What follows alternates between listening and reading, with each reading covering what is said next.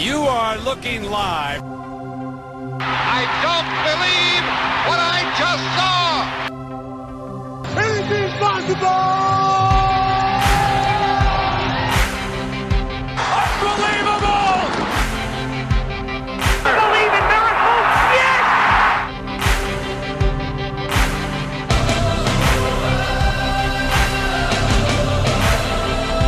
miracles, yes! Live! The waning days of summer vacation. It's the 252. Sports Talk Radio is done by academics. I'm Chris Garretts, joined by Chris Moore and Sam Mulberry. Guys, it has been, 3 months since the last 252 episode. I feel like maybe we should briefly remind people what this is. This is a podcast that both preceded and then went along with a class at Bethel University that Chris and I taught called History and Politics of Sports. That class is now done. We're now in the middle of getting ready for fall classes, and we'll be teaching that class until maybe, spring of 2022. Some hazy, distant future. Hopefully, there will be a 2022 at this point. I'm not so sure. Yeah, hopefully a post-COVID future. Right. But we thought we should at least keep our finger on the pulse of the sporting world. So you can expect occasional 252s, and it felt like this was maybe a good week to do one. For one very good reason, I'll frame it this way. Chris Moore, are you okay? No. No, I'm not.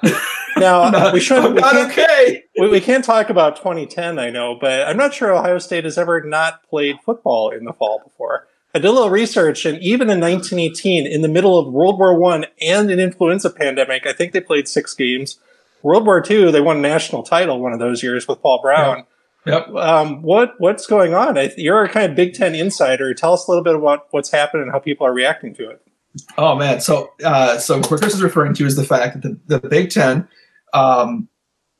initially truncated its college football schedule. And I'd say other sports are affected by this as well, both directly and then in a secondary way, which we can unpack both of those things. But after some deliberation, and especially after seeing essentially not a second wave of coronavirus, but just a continued ongoing high level of transmission throughout the Midwest and growing levels, the Big Ten met and also put out communications to the other power conferences and tried to get their power conferences on board. They were successful with the Pac-12. But only with the Pac-12, and those two conferences essentially simultaneously announced that they would be postponing their college football seasons as well as some other sports, other fall sports, until the spring. Now, that postponement, everyone sort of knows, is a nudge-nudge, wink-wink cancellation, that the reasons why these teams postpone their season will almost certainly lead them to canceling their seasons. From the health perspective, the only other sort of thing of note that I thought was interesting from the announcement is that the Big Ten expressed concerns about the relationship between coronavirus itself and a relatively rare heart condition, cardiomyopathy, which apparently is showing up in some early cases for some young people who have since recovered from coronavirus. And so the thought is that this might unduly affect athletes and produce heart conditions in athletes. I think it's also showed up in baseball. I forget his name, but there was a Boston Red Sox pitcher who apparently suffered some cardiological effects too. Yep, exactly. So, with all that in, Ohio State was ranked number 2 in the country going into this fall season, and I don't know what you guys are thinking about, but if there's going to be a national NCAA championship, it's going to be 4 SEC teams. It's Alabama, Auburn, LSU, Florida, Georgia. Yeah. That's our. Yeah, what's funny is that most seasons. I think I can speak for you, Sam, but up here in Minnesota, we wouldn't even notice if the Gophers weren't playing. It's not much of a loss, but for Ohio not to have the Buckeyes playing, I'll put it this way. 2 days ago, the New York Times ran a piece asking if this would actually hurt Donald Trump's prospects in Ohio, because he would catch blame for the effects of COVID, and football going away would be pinned on Donald Trump, which I don't know if you buy that, Chris, but I guess that's an entree to ask. I wonder what are the political implications of this, given that the 3 Power 5 conferences that are continuing with football are mostly covering red states in the Mid-South, Southeast, and Carolinas. I'll tell you, Chris, I actually buy that argument. I think that there is a lot of emotional attachment in the Big Ten, and not just the Big Ten, but also in the SEC. Now, the SEC is currently planning to play, but I don't think they're out of the woods yet by any means. I think there's it's entirely possible that if there's a big spike of cases once school starts in place in these college towns, that we could see cities like Tuscaloosa and you know, just kind of closing things down and maybe a 4-game season for college football. And that, I think that would actually be worse, right? Because Ohio State fans will now come to terms with the fact that there is no season, but almost half the season's almost worse, right? If you play those first couple games, team looks good, and then it's done.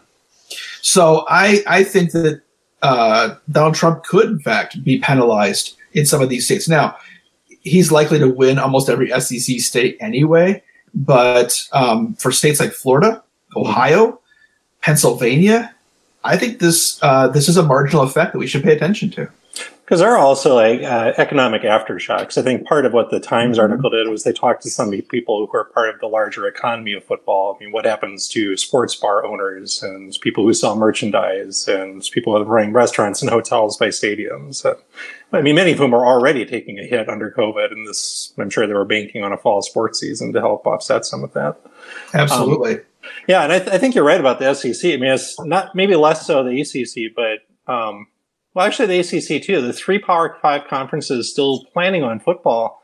You know, that's some of the summer COVID hotspots there. If you've got Texas, Mississippi, Georgia, and especially Florida, it seems very unlikely that they're going to be able to continue on. But who knows? One argument that was interesting, I don't know if you guys had heard this, was that it would actually be safer for student-athletes to be on campus with the regimented schedule that Division I student-athletes have than if they were just either regular college students or back in their hometowns. That was actually the argument, I think, that Senator Ben Sasse, a former college president and Nebraska Cornhusker fan, made for why the Big Ten should continue. He said, football players are going to be a lot safer if they're in their own dorms, following the schedule, getting testing, than if they're doing something else. I think that presumes a very Ben Sassian understanding of what college football players do on a regular basis. Yes. Now, there was a proposal which was floated to basically, like MLB, put college football players in a bubble, right? But the optics of that, I hate that word, but I'm going to use it anyway, but the optics of putting a bunch of college football players essentially in lockdown, these are college students, they're not professionals. They're not being paid. What was a bridge too far, and you couldn't really imagine sort of putting them under sort of a lockdown, which is sort of what Sass was indicating would be doing. Just doesn't happen, right? And the other thing I thought was interesting about this, sorry, let's get this out quickly, is that a number of players who issued statements, sort of joint statements, including Trevor Lawrence, Justin Fields from Ohio State. Under the sort of let us play proviso, also seemed to suggest that what they really wanted out of this was a players union or some kind of a players association. Exactly. And Donald Trump endorsed that, which I think he probably didn't think about the implications of what a players association would be to the NCAA, but that's become part of the conversation as well. Yeah, I'm glad you mentioned it because, I mean, any former students listening know that we talk a lot about generally labor in sports, but also this kind of odd facet of American sports that college student athletes are really professional athletes who don't get the benefits of it and are not unionized. But at least in Pac-12 especially, there's been a pretty strong movement gathering steam. The roots of this go back farther with like the Bannon case and other cases about use of player likenesses. But I mean, there was a group of students in that conference trying to band together to say, well, this is a moment to assert ourselves collectively. And to get something like a union. So I don't know how this is going to play out in the fall or beyond it, but it certainly amplified some of the issues we've been talking about before.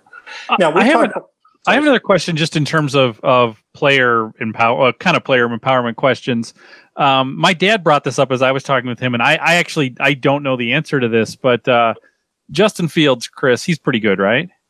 He's kind of the man. Yep. So Ohio State's not playing this year. Are things put in place if Justin Fields said, I think I want to transfer to Georgia so I can play this year? Like, can players, I mean, have they talked about, are players still locked into their schools? Or because I know, because I know in some cases when, like, if a coach leaves, players are allowed to transfer without having to sit out. Like, what are the rules around transferring? That's a really great question, and I haven't heard the answer. The only thing I can add to that to fuel that fire is that Joe Burrows, who's now about to be an NFL rookie, tweeted and said, "If this had happened to me last year, I'd be looking for a job right now." Meaning he would be looking to transfer to find a school that he could play at, and so he's clearly also advocating for sort of more player autonomy as well. And if I were Justin Fields, I would absolutely be petitioning the NCAA to get me to a team that was actually playing, right? I mean, that would be – he's got a chance to – whether he's drafted second or 14th makes an enormous amount of difference for his own personal paycheck. And he should be trying to protect that, I think. And so, yeah, I have not heard the NCAA make any rulings on that, but I wonder if you could see some kind of a – shotgunned amnesty program for players to make rapid transfers to other schools.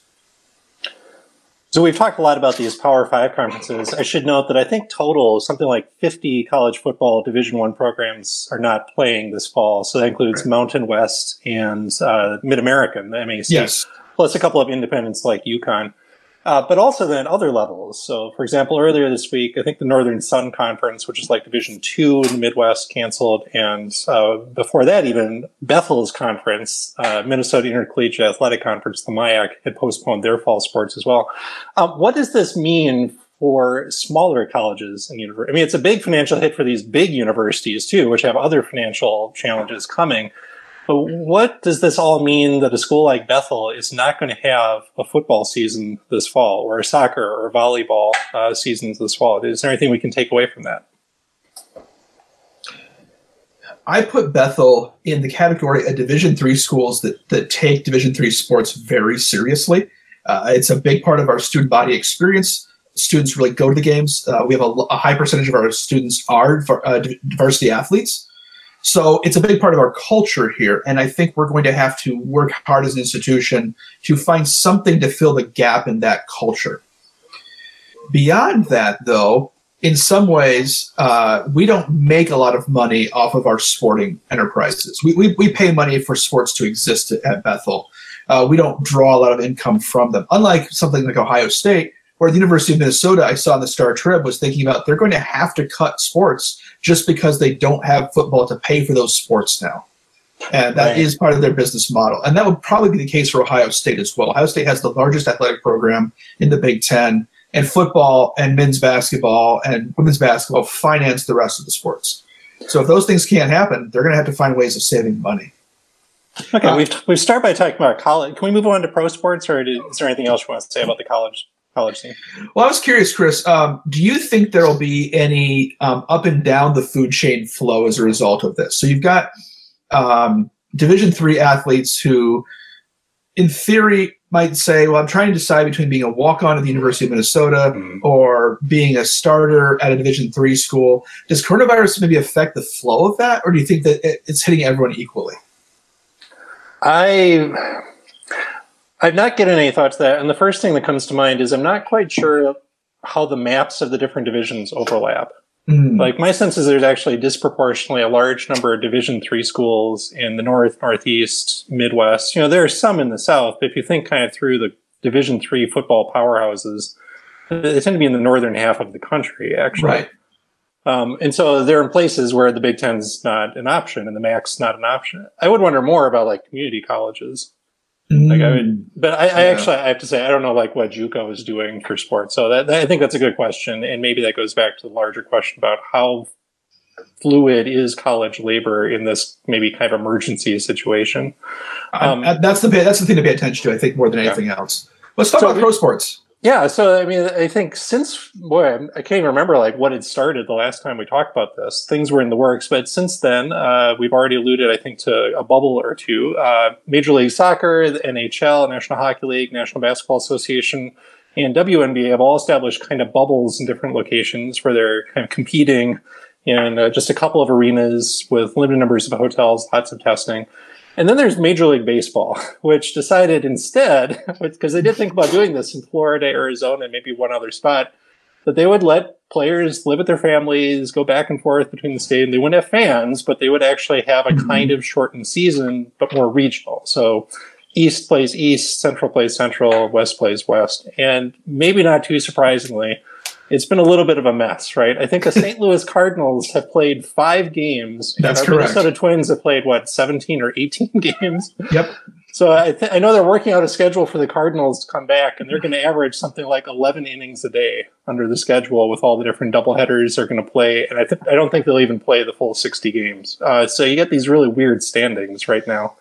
What have been your observations about the return of pro sports? What's worked well? We've already touched on one. What has not worked well, or what augurs poorly for pro sports under COVID?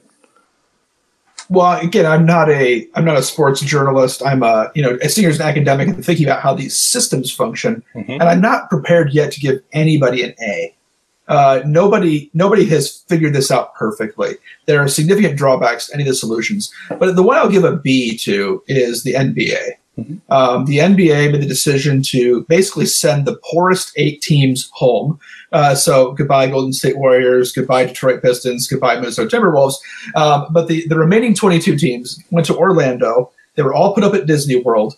They were not allowed to have wives, families present. They're just staying there with their teams. And they're all playing on these improvised sort of courts at Disney World in front of no fans. Mm-hmm.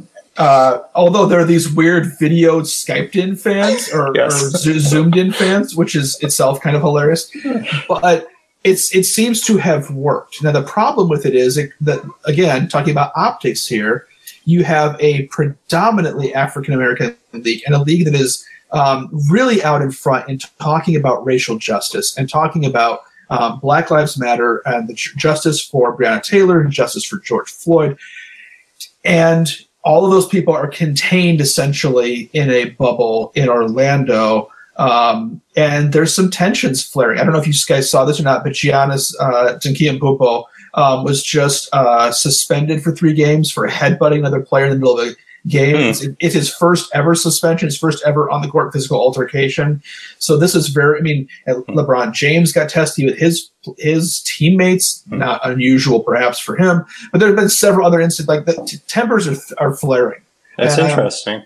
Well, and also, I think one of the kind of inequities this points to is, all these professional athletes are getting state-of-the-art healthcare, access to constant testing at a time when people outside those bubbles are struggling. And there's definitely a racial divide there that this draws attention to. I guess I felt the same. I haven't paid a lot of attention to the NBA, but watching a couple of NHL games, they did something similar. The West Conference is up in Edmonton, the Eastern Conference in Toronto. And they've almost redesigned those arenas so that they kind of look like TV sets. You can't even see the seats. They would just put up different displays and kind of a set almost that they're playing on. It makes me wonder, is the lesson this how much we really love sports and missed it, and we'll even watch these kind of oddly, artificially constructed, fan-absent experiences, or are we learning maybe we don't need sports that much and we get by? And I don't know if there's any data to support either thesis, but I know that was something we certainly talked about with students back in April and May, right? I think there's actually evidence for both of those theses, right? I think what you're seeing is a clear bifurcation where there are people who are deeply invested in these sports, who are watching the NBA more, these regular season NBA games now, more than they would have otherwise. But you also have a whole bunch of people who have essentially written off this whole Corona era sports season as an artifice and said, basically, I'm going to use this time to do other kinds of things. And so I think both those things are happening, really. I think what you're probably getting is less casual sports observation. You have the really committed fans, then you have people who are sort of checking out at that point. Yeah, I think that's true. The only numbers I saw were the regional cable numbers for Major League Baseball were actually up quite a bit. Especially the Twins, who are a pretty good team this year, but generally those numbers were up. But I had not necessarily heard that about some of the other leagues. Okay, I think it'll be interesting to see that just in terms of the season, though, too. Living in Minnesota, in summer, there's a lot of other things to do. It will be more interesting when we get to fall, late fall into winter, when you're going through your Saturdays and who knows what's going to be happening with Sundays, right? Like if those are empty, that's going to have a different feel. Well, let's make this the getaway question before we wrap this up, guys. What is your prediction for what will happen with what is obviously the biggest sports industry in the United States, the National Football League? There's no preseason football, right? But I think they're on schedule, theoretically, to have a full season. Is that what you guys had heard? That's my understanding, and I don't see any way that could possibly happen. I don't think there's any way the NFL plays an entire full season with all of its teams traveling from city to city as they currently do. I think they'll relatively quickly have to make one kind of decision or another to either bubble or to play shorter games with smaller rosters or to have a limited number of teams, teams selecting out of the system. And I don't know what that is, but it's going to be, I think, potentially the biggest disaster of all of the major sports. Mm-hmm.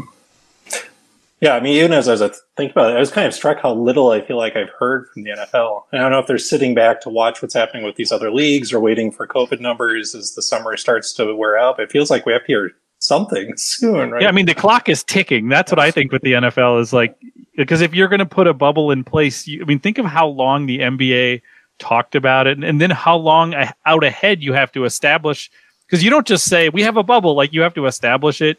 You have to have everybody quarantine. I mean, I listen to a lot of interviews with players and journalists who are there, and like you have to have 2 weeks of nothing, mm-hmm. but you are absolutely alone, really quarantined, and then to make the bubble work. So, as far as they're concerned, I mean, it's this episode's dropping on August 15th, so we're talking August 29th.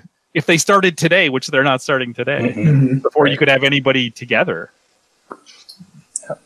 Okay, well, we just wanted to do a short 252 today to catch up with some of what's going on, to talk through some of these issues, and I'm sure we'll be back sometime in the fall to see where we are. But we always like to end these podcasts with what we call 3 to see.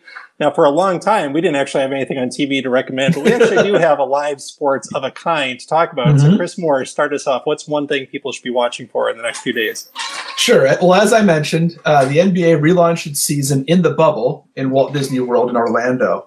As of this weekend, the seeding games between the 22 teams in the bubble have concluded, meaning that we have the top 16 teams who can then begin their playoff. It's in a similar format to what you usually experience, 7-game series played within conferences leading to an NBA Finals, but with very different execution. No live fans, zoomed-in fans, including Little Wayne in the last game, which was a lot of fun. But here's the other thing I'm thinking about, guys. There's a perverse incentive this year. Players have already been testy about playing in the bubble. Tempers have flared more than usual, both on and off the court. But the more you win, the longer you stay in the bubble. So does that begin to affect marginal teams? Do we see teams sort of rolling over for the chance to just go home?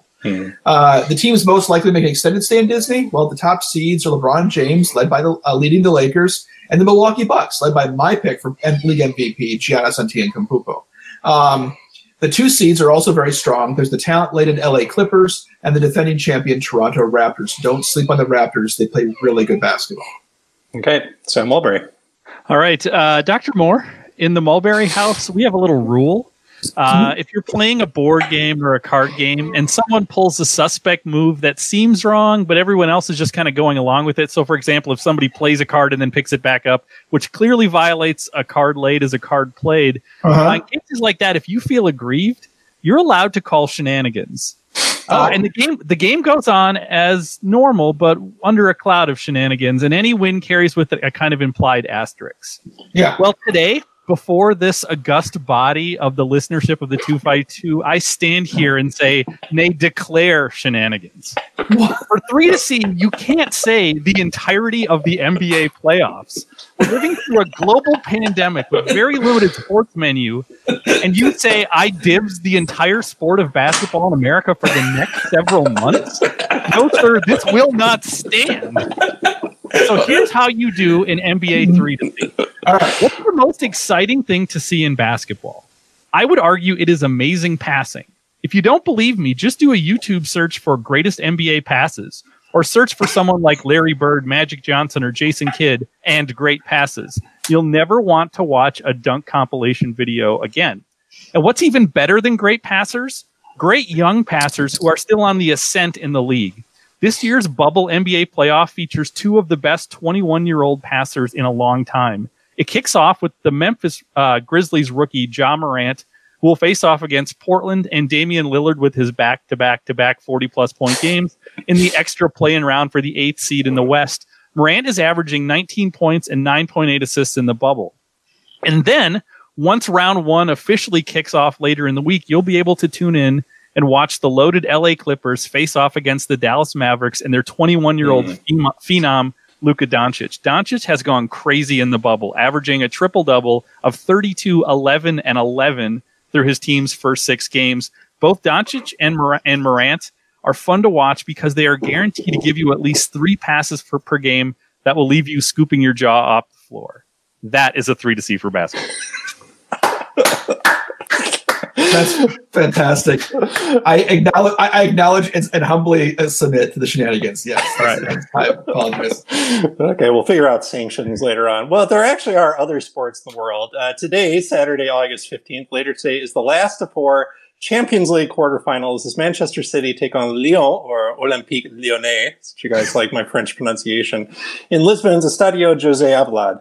Having already lost their domestic league title to Liverpool, the freest spending club in the Premiership will be looking for European glory. It's the fourth time in their last five Champions League campaigns that Manchester City have gone this far. But at this point last year, they lost to eventual finalists, Spurs, Tottenham Hotspur. And this weekend, City are facing a French side they've never defeated in Champions League competition. Now, the only times they played were in the 2018 group stage when Lyon drew 2-2 and won 2-1. So I suspect that City are going to prevail, but we will see how it goes later today. Guys, it was fun doing this again. I don't know when the next time will be, but I'll look forward to it. Chris, can you take us out? Sure. On behalf of my colleagues at Bethel University and in Zoom rooms everywhere, you can always get a hold of us at channel3900@gmail.com. Please subscribe to the Channel 3900 channel. We have lots of great stuff. A tweet victory dropped today. We'll have more electroshock therapies coming up in a couple of weeks, and plenty video store and plenty of other things on the channel as the fall gets rolling. So subscribe. Thanks for listening. Until you hear from us again, go Royals.